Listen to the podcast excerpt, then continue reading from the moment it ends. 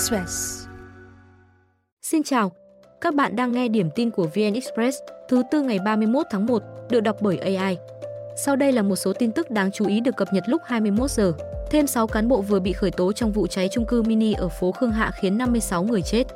Trong số này có thanh tra xây dựng, cán bộ và công an phường Khương Đình.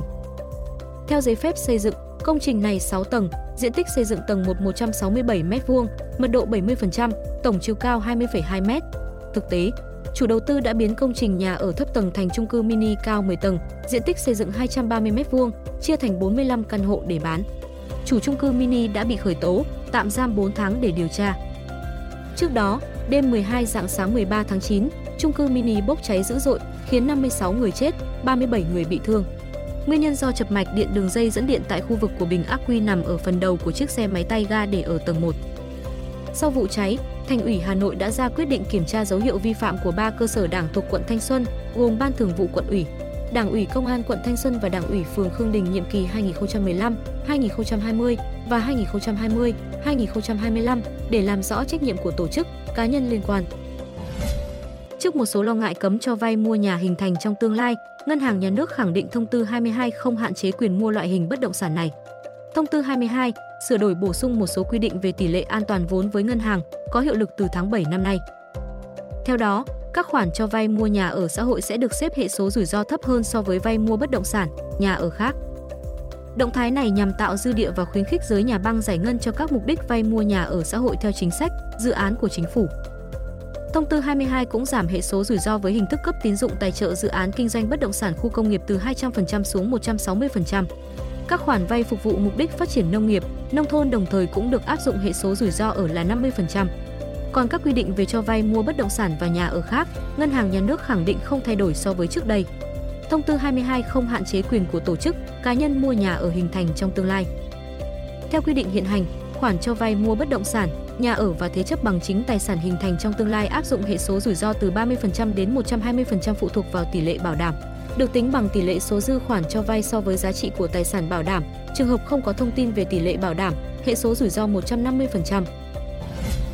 Ông Doãn Văn Phương, cựu tổng giám đốc tập đoàn FLC, cùng 21 người bị cáo buộc giúp sức cho cựu chủ tịch Trịnh Văn Quyết tăng khống vốn điều lệ để lừa đảo. Như vậy, đến nay, 43 người đã bị khởi tố trong vụ án thao túng thị trường chứng khoán và lừa đảo chiếm đoạt tài sản liên quan ông Trịnh Văn Quyết. Một trong các cáo buộc là nâng khống vốn điều lệ của Faros từ 1,5 tỷ đồng lên 4.300 tỷ đồng. Năm 2014, 2016, thực tế các cổ đông chỉ góp gần 1.200 tỷ đồng vốn điều lệ vào Faros. Ông Quyết đã chỉ đạo lập và ký khống hồ sơ, chứng từ góp vốn khống hơn 3.100 tỷ đồng nhằm tăng khống vốn chủ sở hữu của công ty cổ phần xây dựng Faros lên 4.300 tỷ đồng. Từ đó chiếm đoạt hơn 3.600 tỷ đồng của các nhà đầu tư. Cơ quan điều tra cáo buộc, ông Quyết đã chỉ đạo em gái bán chui 74,8 triệu cổ phiếu FLC với tổng giá trị khớp lệnh 1.600 tỷ đồng. Ông Quyết cùng đồng phạm đã thao túng 5 mã cổ phiếu AMD, HAI, GAB, FLC, ART thu lợi bất chính 723 tỷ đồng. Mỹ có thể sắp chuyển rocket tầm xa cho Ukraine. Ukraine sẽ là quốc gia đầu tiên sử dụng loại vũ khí này trên chiến trường. Rocket dẫn đường GLSDB tầm bắn khoảng 150 km và có thể khai hỏa từ pháo phản lực HIMARS. Trước đó, từ tháng 2 năm ngoái Mỹ đã đề cập tới vấn đề này, song cần phải thử nghiệm nó trước khi chuyển giao cho Kiev. Lầu Năm Góc từ chối bình luận về thời điểm chuyển giao vì lý do an ninh, song khẳng định Mỹ sẽ tiếp tục phối hợp chặt chẽ với Ukraine và các đối tác để bảo đảm cung cấp cho Kiev các khí tài cần thiết nhanh nhất có thể. GLSDB do hai tập đoàn Boeing của Mỹ và SAP của Thụy Điển hợp tác phát triển, có thể chống chịu một số biện pháp chế áp điện tử và hoạt động được trong mọi điều kiện thời tiết, có thể tập kích các mục tiêu nằm sâu trong phòng tuyến đối phương. Đây sẽ là sự bổ sung cần thiết cho Kiev trong bối cảnh lực lượng nước này đang cạn dần vũ khí, đạn dược do viện trợ quân sự từ phương Tây sụt giảm. Quốc hội Mỹ hiện chưa thể thông qua gói viện trợ mới trị giá 61 tỷ đô la Mỹ cho Ukraine do vấp phải phản đối của các nghị sĩ Cộng hòa. Nhưng bom GLSDB cho Ukraine được Washington ký với Boeing từ năm ngoái nên không bị ảnh hưởng. Sau đây là thông tin lúc 17 giờ. Ông Nguyễn Văn Khẩn, 71 tuổi, nguyên giám đốc công ty cổ phần Thái Dương vừa được Viện kiểm sát nhân dân thành phố Hồ Chí Minh xin lỗi sau 30 năm bị bắt giam oan về cáo buộc lừa đảo gần 1.000 cây vàng. Hơn 30 năm trước, ngày 12 tháng 11 năm 1991, ông khẩn ký hợp đồng kinh tế với ông Đặng Kiến Cường để chuyển nhượng 177.800 m2 đất tại xã Tân Tạo, huyện Bình Chánh, tổng trị giá hơn 1.000 lượng vàng 96%. Sau đó, ông Cường đã giao cho ông Khẩn 991 lượng vàng để mua khu đất trên của 25 hộ dân. Ông Khẩn đã trả cho các hộ dân 800 lượng vàng để mua hơn 123.000 m2, trong đó đã làm thủ tục chuyển nhượng cho ông Cường được hơn 22.000 m2. Còn lại hơn 100.900 m2 đang làm thủ tục chuyển nhượng thì ngày 2 tháng 10 năm 1992 Ủy ban nhân dân huyện Bình Chánh có công văn không cho ông Khẩn, ông Cường chuyển nhượng khu đất. Từ đó, ông Cường có đơn khiếu nại ông Khẩn. Ông Khẩn bị bắt tạm giam về tội lừa đảo chiếm đoạt tài sản công dân. Tuy nhiên, quá trình điều tra, truy tố, Viện Kiểm sát nhân dân thành phố Hồ Chí Minh nhận thấy việc ông Khẩn không thể tiếp tục thực hiện hợp đồng là do Ủy ban nhân dân huyện Bình Chánh có công văn không cho tiếp tục chuyển nhượng khu đất vào ngày 2 tháng 10 năm 1992. Ông Khẩn bị oan là do các cơ quan tiến hành tố tụng chưa xem xét đánh giá đầy đủ toàn diện sự việc dẫn đến sai phạm. Ông Khẩn chấp nhận lời xin lỗi công khai của các cơ quan tố tụng thành phố Hồ Chí Minh.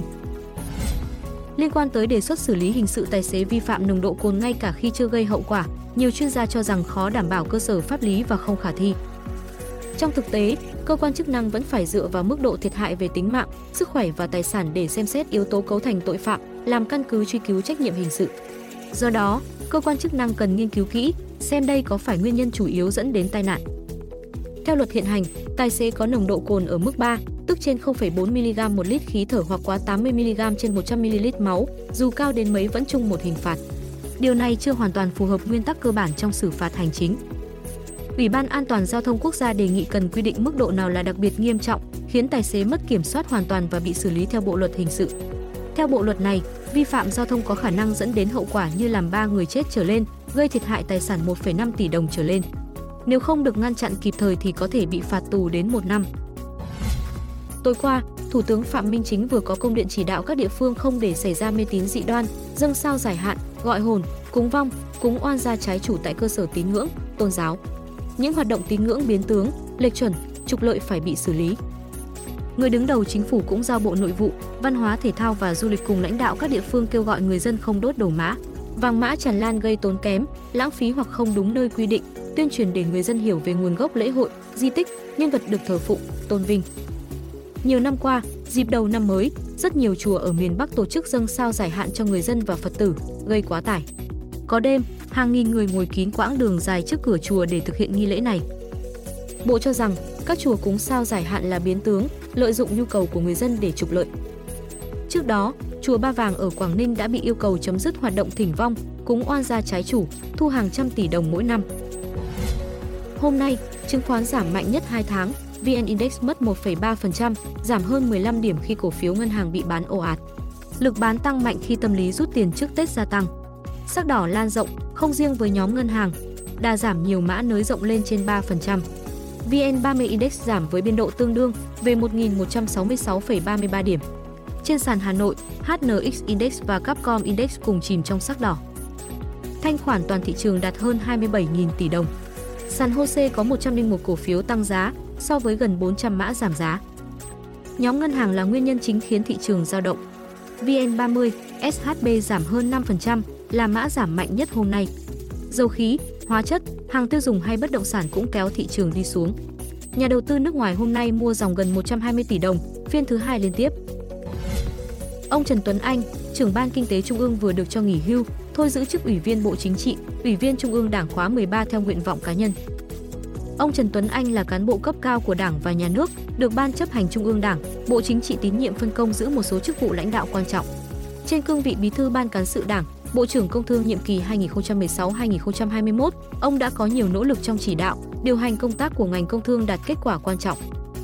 Tuy nhiên, ông chịu trách nhiệm chính trị của người đứng đầu khi để xảy ra nhiều vi phạm tại Bộ Công Thương, nhiều cán bộ, đảng viên vi phạm pháp luật, bị xử lý hình sự, xử lý kỷ luật đảng, hành chính. Nhận thức rõ trách nhiệm trước Đảng và nhân dân, ông Trần Tuấn Anh đã có đơn xin thôi giữ các chức vụ, nghỉ công tác và nghỉ hưu. Các vi phạm của ông xảy ra trong công tác tham mưu, ban hành cơ chế phát triển điện mặt trời, điện gió, thực hiện quy hoạch điện 7 điều chỉnh, tham mưu, ban hành cơ chế kinh doanh, điều hành nguồn cung ứng, cấp phép kinh doanh xăng dầu, quản lý và sử dụng quỹ bình ổn giá, lập, thẩm định, phê duyệt, tổ chức đấu thầu, thực hiện các dự án, gói thầu do công ty cổ phần tiến bộ quốc tế AIC thực hiện, nhiều cán bộ, đảng viên bị kỷ luật, xử lý hình sự.